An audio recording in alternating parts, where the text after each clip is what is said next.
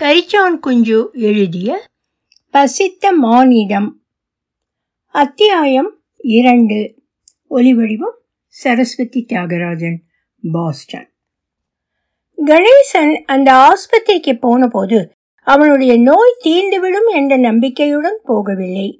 தன்னிடம் இருக்கும் பணத்தை அங்கே கொடுத்துவிட்டு முடிந்தால் உயிருள்ள வரைக்கும் அங்கேயே தங்கிவிடலாம் என்ற யோசனையுடன் தான் போனான். அவன் தொழுநோய்க்காரனாக மாறி யாருமே இல்லாத அனாதையாய் மீண்டும் உலகில் தனிப்பட்டவனாய் விடப்பட்ட போது அவனிடம் ஏழெட்டாயிரம் ரூபாய் ரொக்கமும் சங்கிலி மோதிரம் போன்ற நகைகளும் இருந்தன. பல இடங்களில் பணம் கொடுத்து வைத்தியம் செய்து கொண்டான். நிரந்தரமாக எங்கும் தங்கி இருக்கும் நிலையில் இல்லை அவன். தன்னிடம் நிறைய பணம் வாங்கி கொண்டும் கூட டாக்டர்கள் அருவறுப்புடனும் மிகுந்த அலட்சியத்துடனும் தான் பழகுகிறார்கள். தன்னை அவர்கள் விலங்கையும் விட இழிவாகத்தான் நடத்துகிறார்கள் என்பதை உணரும் போதெல்லாம் அவன் பட்ட வேதனை அவனை ஓரிடத்திலும் ஒரு டாக்டரிடமும் தொடர்ந்து வைத்தியம் செய்து கொள்ள விடவில்லை. ஹோட்டல்களிலும் மரியாதை கிடைக்கவில்லை. ஒன்றுக்கு இருமடங்காய் பணம் கொடுத்தாலும் கௌரவமாக நடத்தி பரிமாறி உணவு இடுவாரும் இல்லை. தங்கி இருப்பதற்கு இடம் தருவாரும் இல்லை. நோய் நாளுக்கு நாள் அதிவேகமாக முதிர்ந்தும் வந்தது. தனிமையில் இரவும் பகலும் உட்கார்ந்தும் நடந்தும் யோசித்து யோசித்து பார்த்தான். அவன் அதிகம் படித்தவன் இல்லை. ஆனாலும் கேள்வியால் ஏதேதோ அறிந்திருந்தான். தற்கொலை செய்து கொள்ளும் எண்ணம் அவனுக்கு எந்த நிலையிலும் லேசாக கூட தோன்றவில்லை. கையில் பணம் காசு இருந்தால் கஷ்டப்பட்டாவது சாப்பிட முடிந்தது. முன்பின் அறியாத ஊர்களுக்கு செல்லவோ புண்ணிய தலங்களுக்கு யாத்திரை செய்யவோ தோன்றவில்லை அவனுக்கு. அவனுடைய இளமை பருவத்திலும் வாலிப பருவத்திலும் அவன் கோவில் பக்தி பூஜை முதலியவற்றின் போலித்தனத்தையும் அவற்றில் ஈடுபாடு கொண்ட பலருடைய போக்கிரித்தனங்களையும் ஊழல்களையும் அழுக்கு அசிங்கங்களையும் அனுபவபூர்வமாக அறிய பல வாய்ப்புகள் நேர்ந்திருந்தன.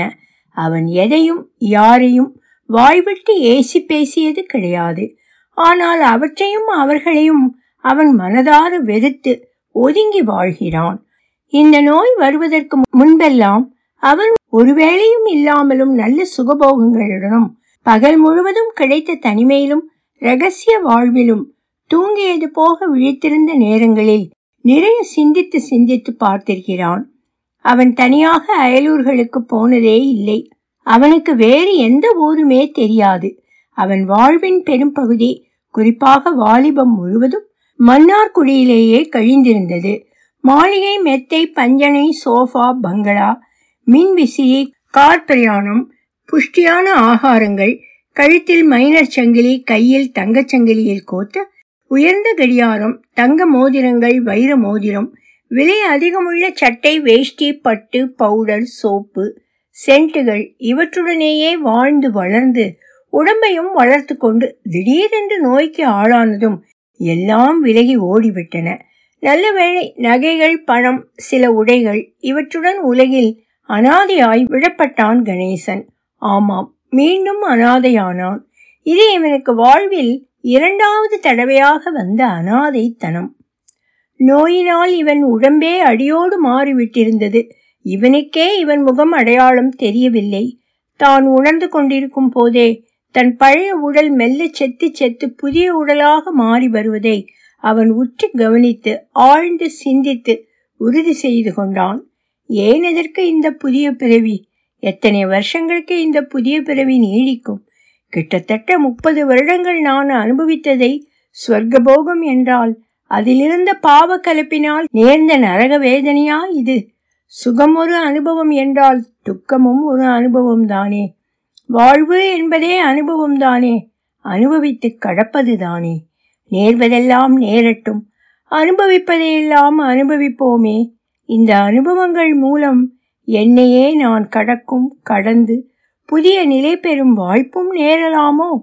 என் பழைய உடல் செத்துப்போய் புதிய உடல் தோன்றியதை அணு அணுவாக கணம் கணமாக உணர்ந்து கொண்டே இருந்திருக்கிறேன். பழைய மனம்தான் புதிய உடைமையை காட்டுகிறது ஆட்டுகிறது. அலைக்கழித்து ஓட்டுகிறது. கண்ணாடியில் பார்க்கிறேன். என் முகமே எனக்கு அடையாளம் தெரியவில்லை. குனிந்தும் கூர்ந்தும் என் கண்களால் காணக்கூடிய என் கை கால்களே எனக்கு புதியவை ஆகியிருக்கின்றன. ஆனால் பழைய மனமும் நினைவும் இருப்பதால் தான் இந்த விகாரப்பட்டுவிட்ட முகமும் உறுப்புகளும் என்னுடையவைதான் என்று அறிய முடிகிறது.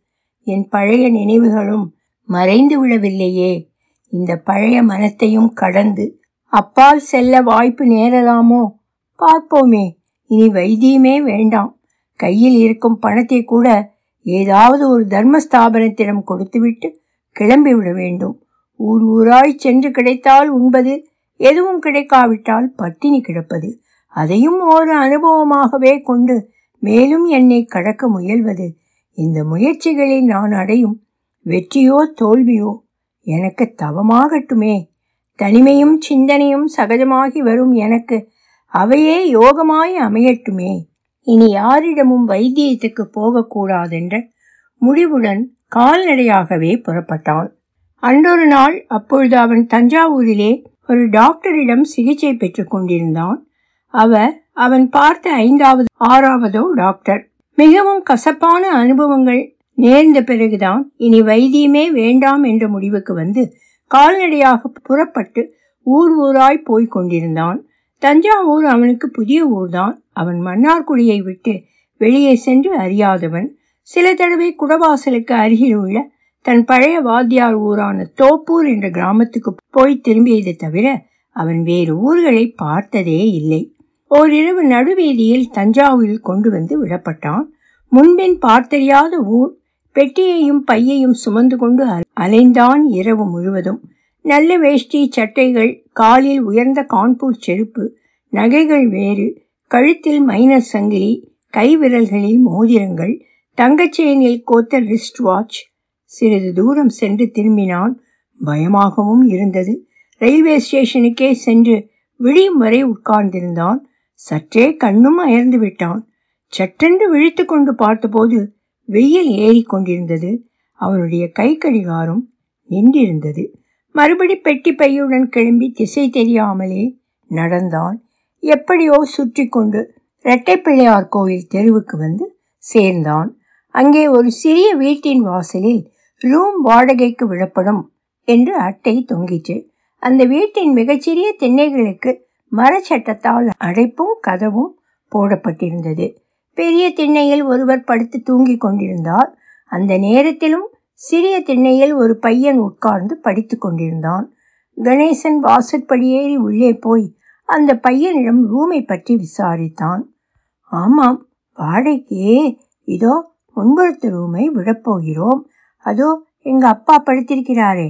அந்த திண்ணையில் இருக்கும் நிலையும் கதவும் தான் ரூமுக்கு வழி. வீட்டிற்குள் போனதும் போகும் கதவு ரூமுக்குள் இருக்கிறது. அதை நாங்கள் உள்ளே பூட்டி கொண்டு விட்டோம். எங்க அப்பா இதோ எழுந்திடுவாரு ரூமை பாருங்க. சின்ன ரூம் தான். ஒருத்தர் தாராளமாக பழகலாம். எலக்ட்ரிக் லைட் இருக்குது. நீங்கள் உள்வழியாகவே கிணற்றடிக்கும் கொல்லைக்கும் போய் வரலாம். எங்கள் அப்பா ராத்திரியிலே படுக்கத்தான் வருவார். பகலில் கூட கருமத்துக்கு சாப்பிட வந்துட்டு போயிடுவார். எங்கள் அம்மா கருக்களே பூக்கடை சந்தை போயிட்டு வியாபாரமெல்லாம் முடிச்சிட்டு காலையிலேயே பத்து மணிக்கு வரும். சில நாள் சாயங்காலம் கொஞ்சம் சந்தைக்கு போய் வரும். நீங்கள் இங்கேயே ரூம் எடுங்க என்று அந்த பையன் கணேசனிடம் பிரியமாகவும் ஆவலாகவும் சொல்லி கொண்டிருந்தான். கணேசனுடைய பணக்கார தோற்றம் பையனை மிகவும் கவர்ந்து விட்டிருந்தது. எழுந்து பாயை கூட சுருட்டாமல் தலையணைக்கு அடியிலிருந்து பீடியும் நெருப்பு பெட்டியும் எடுத்து பற்ற வைத்த வீட்டுக்காரன் நெருப்பு குச்சியை அணைத்து எரிந்து கொண்டே யார் அவரு? ரொம்ப தெரிஞ்சவன் கணக்கா கதையெல்லாம் சொல்லிக்கிட்டு இருக்க? என்று எரிந்து விழுந்தான். நீங்க பாட்டுக்கு உங்க வேலையை பாருங்களேன். அவர் நம்ம வீட்டு ரூமுக்கு குடி வர போறாரு.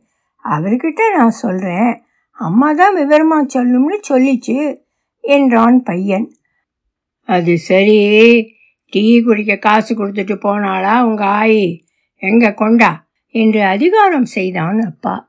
பையன் கால் ரூபாயை அப்பன் கையில் எரிந்தான் என்னடா அது? விளையாடுறீங்களா? எப்படிடா இது போதும்? டீ குடிக்கணும் வெத்தலை பாக்கு வாங்கணும். பீடி தீப்பெட்டி எடுடா. இன்னும் அரை ரூபாய் எடு. சத்தியமா எங்கிட்ட இல்லை. அம்மா இதான் கொடுத்துட்டு போச்சு. நெசமா உங்ககிட்ட இல்லை? எங்க என்னை பார்த்து சொல்லுடா. காலங்காத்தால வம்பளக்காத. ஆமாம் மணி எட்டு ஆகுது காத்தால. இல்லைப்பா இது. நீங்கள் தான் எங்கிட்ட வம்பளக்கிறீங்க இவ்வளவுதான் அம்மா கொ- கொடுத்துச்சு படுக்கையை கூட உள்ளே கொண்டு போய் வைக்காமல் மகனையும் மனைவியையும் ஏதோ திட்டிக் கொண்டே பல் விட்டு அப்பன் வெளியே போய்விட்டான். தம்பி சாமிநாதன் அதுதான் பையனின் பெயர். சாவி கொண்டு வந்து ரூமை திறந்து காட்டினான். சுவரும் தரையும் சுத்தமாக இருந்தது. ரயிலோட்டுக்கு கீழ் தட்டோடு போட்ட வீடு அது. திண்ணை வழியாக இறங்கி வீட்டிற்குள்ளே போய் வாசல் அறைக்கு வழியாக உட்பக்கத்து நிலையையும் கதவையும் பார்த்தான் கணேசன். கனமான நாதாங்கியும் கொண்டியும் போட்டு பெரிய திண்டுக்கல் போட்டு பூட்டி இருந்தது. தான் தங்கப் போகும் அறையிலும் உட்புறத்திலிருந்து கதவை திறக்க முடியாமல் அழுத்தமான பட்டை தாழ்பாலும் சங்கிலியும் கொண்டு சேர்த்து போட்ட தாழ்பாலும் இருந்தன. ரூம் பிடித்து விட்டது கணேசனுக்கு. இதற்குள் பையன் தானே போட்டுக்கொண்டு பழையது சாப்பிட்டு விட்டு பள்ளிக்கூடத்திற்கு கிளம்பினான். ஐயா நீங்கள் இங்கேயே இருக்கீங்களா? நான் வீட்டு கதவை சும்மா தாப்பால் போட்டுக்கிட்டு போகிறேன் எப்பவும் அப்படித்தான் இங்கே ஒன்றும் பயமே இல்லை. தெருப்பூரா ராத்திரி மணி பன்னிரெண்டானாலும் கல கலன்னு இருக்கும் இங்கே ஜன நடமாட்டம். நீங்கள் உங்கள் ரூம்லேயே இருங்க. இதோ எங்கள் அம்மா பத்து மணிக்கு வந்துடும். என்று சொல்லிவிட்டு போனான் சாமிநாதன். கணேசன் திண்ணையில் சட்ட கதவையும் கொண்டு சாய்ந்தான். கண்ணையர்ந்து தூங்கிவிட்டான். ஐயா ஐயா நீங்க யாருங்க? என்று குரல் கேட்டு கண் விழித்தான். நான் அசலூருங்க ரூம் வாடகைக்கு எடுக்கணும்னு வந்தேன். தம்பி சாமிநாதன் தான் எல்லாம் காமிச்சு நீங்கள் வருவீங்க எல்லாம் பேசிக்கங்கன்னு சொல்லிட்டு பள்ளிக்கூடம் போனான். ரொம்ப நல்லதுங்க. சும்மா குந்துங்க இவரு இங்கே ஒருத்தர் படுத்து கிடந்தாரே. அவர் நான் வந்த பிறகுதான் எழுந்து பல் விளக்கிட்டு வெளியே போனார். நீங்க ரூமுக்கு வரீங்களா? எப்ப வருவீங்க? இப்பவே நான் வந்துட்ட மாதிரி தான் அப்படியா வாடகையெல்லாம் நீங்க கேட்குற வாடகையே கொடுக்குறேங்க. இடம் எனக்கு ரொம்ப பிடிச்சு போச்சு. ரொம்ப சந்தோஷமுங்க. எனக்கும் உங்களை பிடிச்சு போச்சு. தம்பி சாமிநாதனும் இதையே தான் சொன்னான். நான் ஏதோ காய்கறி வியாபாரம் பண்ணி சம்பாதிக்கிறது தாங்க எங்களுக்கு வருமானம்.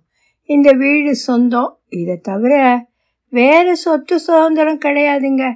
இவர் என் வீட்டுக்காரர் ஒன்றும் சரியில்லை. காலனா கூட கொண்டு வந்து இந்தான்னு தரமாட்டாரு. நான் தாங்க அவருக்கு கொடுக்கணும். இந்த பையன் எங்க ஒரே மகன். படிச்சு கிழிச்சு முன்னுக்கு வந்து தாங்க எங்களுக்கு விடியணும். வாடகை கொஞ்சம் கூடன்னு நினைக்காம இருக்கணுங்க நீங்க. சும்மா சொல்லுங்கம்மா. நாற்பது ரூபா கொடுங்க. லைட்டுக்கு ஒன்றும் தர வேண்டாம். இந்த முனிசிபாலிட்டிக்காரங்க வந்து கேட்டால் குடியிருக்கேன்னு சொல்லிடாதீங்க. எங்கள் உறவுக்காரங்கன்னு இருக்கட்டும். ரொம்ப சரிங்க. நான் கொஞ்சம் வெளியில் போயிட்டு வரணும். கிட்டத்தான் ரயிலடி வரையில் போயிட்டு வரேன். என்று சொல்லிவிட்டு சிறிது பணத்துடன் புறப்பட்டு போன கணேசன் ஆகாரம் செய்து கொண்டு இரண்டு பூட்டுகளையும் வாங்கி கொண்டு வந்தான். பிறகு கிணற்றில் சென்று நிறைய தண்ணீர் இழுத்து குளித்துவிட்டு மீண்டும் வெளியே சென்று சாப்பிட்டு விட்டு வந்தான். ஓய்வெடுத்து கொண்டான். வீட்டின் பக்கத்திலேயே இருந்த டீ கடை ஒன்றில் காப்பி வாங்கி குடித்தான். இந்த புதிய முறை வாழ்க்கை அவனுக்கு மிக விரைவில் பழக்கமாகி பிடித்துவிடும் போல் இருந்தது. சாயங்காலம் சாமிநாதன் பள்ளிக்கூடத்திலிருந்து வந்ததும் தாயாரின் அனுமதியுடன் அவனையும் அழைத்து கொண்டு வெளியே கிளம்பினான் கணேசன். சாமிநாதனுக்கு பதினைந்து வயது பத்தாவது படிக்கிறான். தஞ்சாவூர் பூராவும் எந்த சந்து பந்தானாலும் தனக்கு தெரியும் என்றான் அவனையும் அவனுடைய பெற்றோர்களையும் பார்க்கிற போது கணேசனுக்கு மிகவும் ஆச்சரியமாகவே இருந்தது. தகப்பன் ஒரு போக்கிரி போல் இருந்தான். ஆனால் அவனுடைய தோற்றமும் முகமும் நல்ல பரம்பரையை காட்டின. தாயோ கரிகாய் வியாபாரம் பண்ண பிறந்தவளாக தோன்றவில்லை. அவளுக்கு உயர்ந்த குடும்பத்து முகமும் உடம்பும் அமைந்திருந்தன. நடையுடைகளும் நெற்றி குங்குமமும் மஞ்சள் பூச்சும் உடம்பை மறைத்த புடவையும் முழங்கை வரை நீண்ட ரவிக்கையும் இழுத்து போத்தியிருந்த புடவை தலைப்பும் அவள் சந்தைக்கு பொருத்தமானவள் இல்லை என்பதையே வலியுறுத்தின. நோய் நொடியோ மாசு மருவோ இல்லாத அவளுடைய மாநிலமான உடம்பு உறுப்புகளும் பாராசாரியான அவளுடைய உயரமும் பருமனும் சந்தை கூட்டத்திலும் அவளுக்கு தற்காப்பாகவும் அனைவரையும் பணியச் செய்த மரியாதைக்குரிய பெருமையாகவும் இருந்தன என்பதை அவன் பின்னால் தான் விவரமாக தெரிந்து கொண்டான். ஆயினும் ஆரம்பத்திலேயே புரிந்து கொண்டான் தான் அவளிடம் மிகவும் ஜாக்கிரதையாக நடந்து கொள்ள வேண்டும் என்று தீர்மானித்துக் கொண்டான். சாமிநாதனும் கணேசனும் நல்ல ஹோட்டலில் டிஃபன் காப்பி சாப்பிட்டனர். சாமிநாதன் பிடிவாதமாக இருந்தான். தன் அம்மாவுக்கு தெரிந்தால் மிகவும் கோபிப்பாள் என்று சொன்னான். கணேசன் வற்புறுத்தி வாங்கி கொடுத்தான்.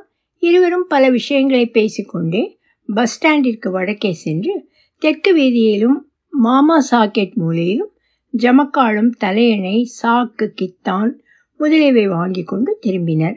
அவர்கள் பரம்பரையாகவே தஞ்சாவூரில் வாழ்பவர்கள் என்றும் பக்கத்திலும் எதிரிலும் பல வீடுகள் அவர்களுக்கு சொந்தமாயிருந்த காலம் ஒன்று உண்டு என்றும் சாமிநாதன் தாத்தா காலத்திலேயே சொத்துக்கள் குறைய ஆரம்பித்து வீடுகளை விற்கத் தொடங்கிவிட்டார் என்றும் அவன் அப்பா ரேக்லா வண்டி குதிரை வாங்குவதும் விற்பதும் ரேக்லா வண்டி ஓட்டை பந்தயத்தில் தோற்பதுமாகவே வாலிபத்தை கடந்து போக்கிரியாக மாறி சாராயம் குடிப்பது அடியாள் தொழில் செய்வதுமாய் இருக்கிறார் என்றும் தாத்தா காலத்தில் கரிகாய் வியாபாரிகளுக்கு குடமிளகாய் வியாபாரிகளுக்கும் தவணை கடன் கொடுத்து வந்த பழக்கத்தில் சந்தை விவரங்கள் தெரிந்து கொண்டு தாத்தாவின் உதவி பெற்று இன்று பெரிய மொத்த வியாபாரிகளுக்கும் சிலருடைய உதவியால் தன் தாயார் மிகவும் கௌரவமாக வியாபாரம் செய்து வருமானம் கொண்டு வருவதாகவும் சாமிநாதன் மூலம் தெரிந்து கொண்டான் கணேசன்.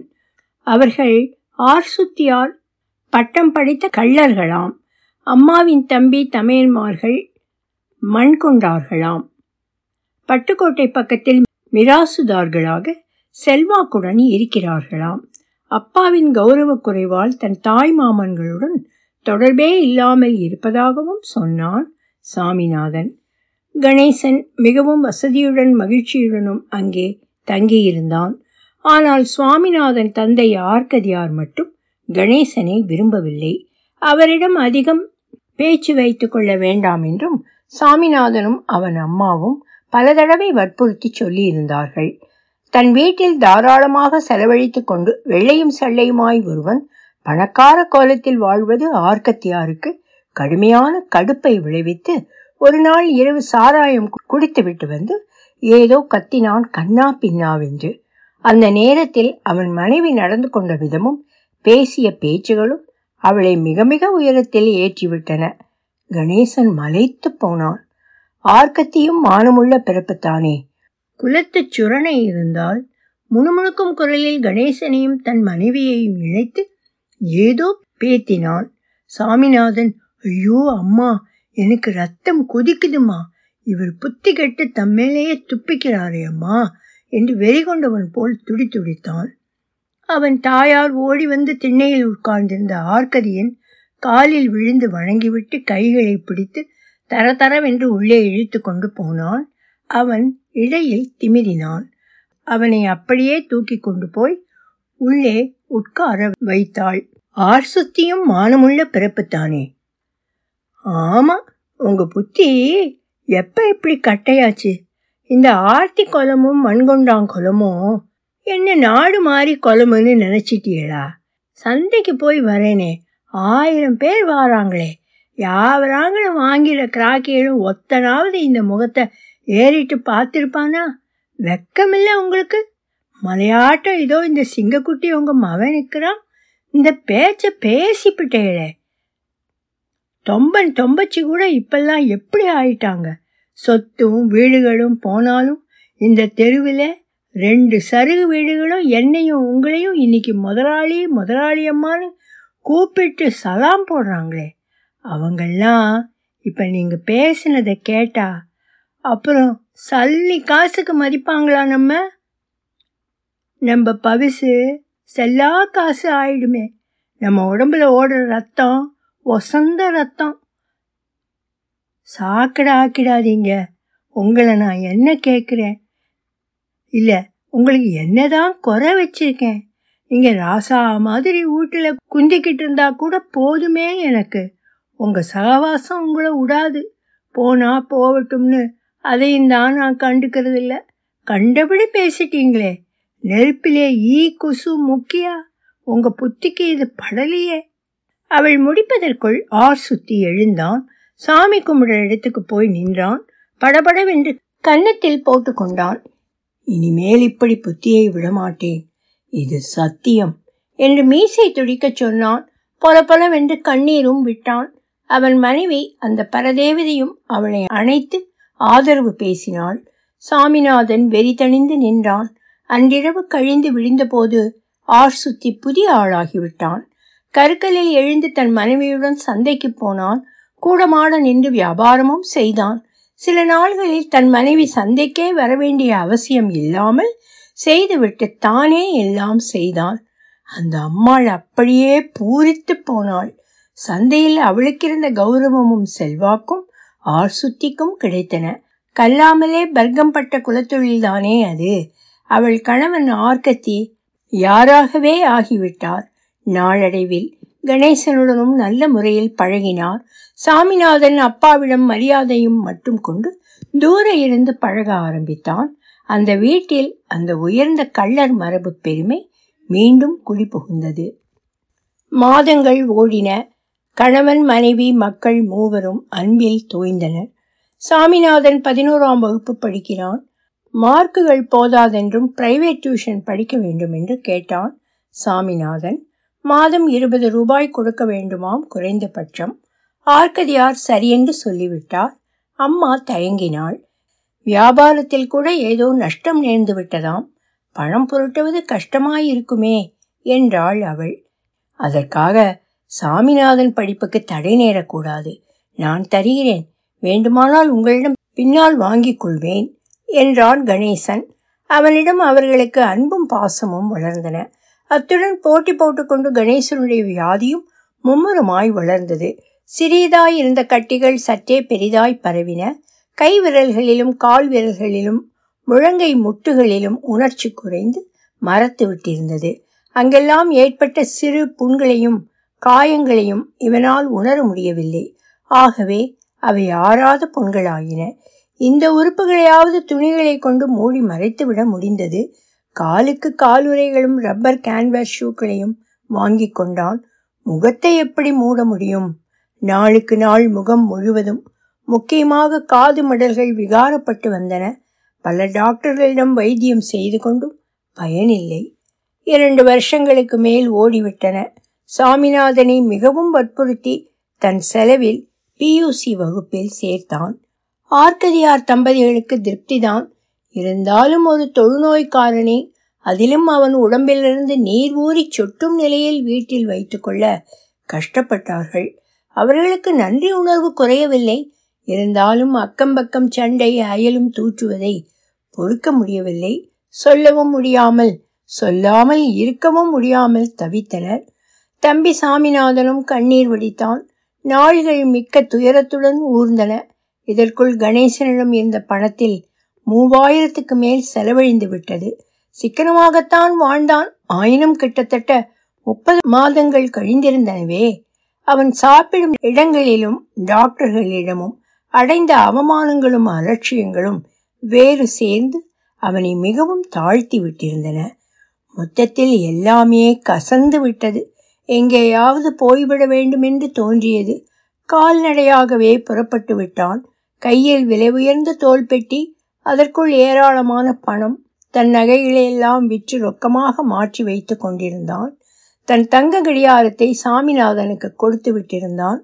முன்பேயே கையில் ஒரு அழகான தோல்பை அதில் துணிகள் தட்டு டம்ளர் ஸ்பூன் பெரிய சுமை அயர்ந்து தூங்க முடியவில்லை. மறுபடியும் எங்காவது போய் வாடகைக்கு ரூம் எடுக்கும் எண்ணமே தோன்றவில்லை. இரண்டரை வருஷம் தாயாய் பிள்ளையாய் கலந்து பழகிய ஆர்சுத்தியார் குடும்பமே தன்னை வைத்துக்கொள்ள முடியாமல் போன பிறகு வேறு இடம் சென்று அவமானப்பட விரும்பவில்லை. அவன் இந்த இரவு பணம் இல்லாவிட்டால் சத்திரம் சாவடிகளில் ஏன் ஒரு மரத்தடியில் கூட நிம்மதியாய் படுத்து தூங்கலாம்? இதென்ன கஷ்டம்? எப்படி நாள்களை ஓட்டுவது? எங்கே போவது? அவனுக்கு ஒன்றுமே புரியவில்லை. இரவுகளை தூக்கமின்றியே கழித்துவிட்டு பகல்களில் நடந்து நடந்து களைத்தான். கிராமத்து காப்பி கடைகளில் அவ்வளவாக அவமானத்திற்கு ஆளாகாமல் ஆகாரம் செய்து கொண்டான். தன்னிடம் இருந்த தட்டில் கப்பில் கிளாஸ் டம்ளரில் தின்பதையும் குடிப்பதையும் வாங்கி கொண்டு போய் தனியே எங்கேனும் ஓரிடத்தில் உட்கார்ந்து சாப்பிடுவான். இதனால் பிறருடைய அலட்சியங்களுக்கும் அவமானங்களுக்கும் ஆளாகாமல் ஓரளவு காத்து கொள்ள முடிந்தது. சாலையை ஒட்டினாற் போலவும் மிக அருகில் இருந்த ரயில்வே ஸ்டேஷனிலும் இரவு சாய்ந்து இழைப்பாருவான் மிகவும் தாங்க முடியாமல் இமைகள் தாமாகவே மூடி அயரும் போது பெட்டியையும் பையையும் அணைத்து கொண்டு சற்றே கண்ணயர்வான்.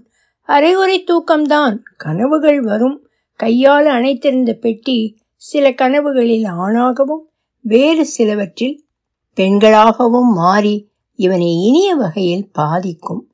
சில சமயங்களில் அரை வேஷ்டியில் ஈரத்தில் ஏற்பட்ட அனுபவங்களும் நேர்ந்தன.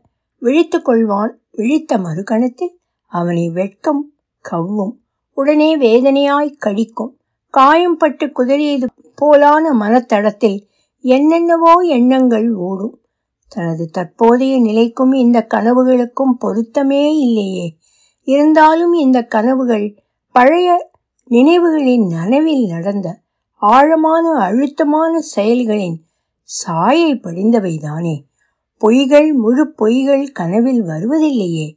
சில அபத்தங்கள் கலந்த பழைய அனுபவங்கள் தானே உள்மனத்தில் விரிந்து புற உடலையும் பாதிக்கின்றன. நான் கனவில் என் பழைய ஆண் நாயகனுடனும் பழைய பெண் நாயகிகளிடம்தான் பேசினேன். நாவசியாமல் அவர்களுடைய உடல்களை பரவசப்படுத்தும் உறுப்புகளை கண்டேன். கண் திறவாமல் உறவாடி கலந்து ஸ்பரிச சுகமும் கொண்டேன். தரையில் கிடந்தபடியே கைகால்களை அசைக்காமல் இவை முழு பொய்கள் இல்லை மெய்யா? இப்பொழுது விழித்து கொண்டு காண்பதும் உணர்வதும் வேஷ்டியின் ஈரமும் பொய்யல்லவே. எது பொய் எது மெய்? இரண்டும் பொய்தான் இரண்டுமே மெய்யும்தான். அது குறுகியது இது சற்றே நீளம். அவ்வளவுதான் வித்தியாசமோ? ஒன்றுமே புரியவில்லையே. கனவை நினைவாக காண்கிறேன். இந்த நினைவும் கனவாகிவிடும் ஒரு நாள். கனவை பொய்யாக்கி பொய்யாய் உணரும் அறிவு இந்த நினைவையும் விட்டால் அபத்தங்கள் கனவில் மட்டும் இல்லை நினைவிலும் எத்தனையோ அபத்தங்கள் நனவின் அபத்தங்கள் இன்னும் வினோதமானவை. இப்போது விழித்து கொண்டுதான் இருக்கின்றன. எங்கே என் பழைய வாழ்வு? என் பழைய உடம்பு எங்கே? இப்போது இந்த அறிவுக்கு பழைய நினைவே கனவாகத்தான் தெரிகிறது. தூக்கத்தில் கனவை தவறாக நனவாக காண்பது போலவே விழித்திருக்கும் போது இந்த நனவையும் தவறாகத்தான் பார்த்து கொண்டிருக்கிறேனோ? ஒன்றுமே புரியவில்லையே. பிறகு என்றாவது புரியப் போகிறதோ? பசித்த மானிடம் தொடரும். ஒலிவடிவம் சரஸ்வதி தியாகராஜன் பாஸ்டன்.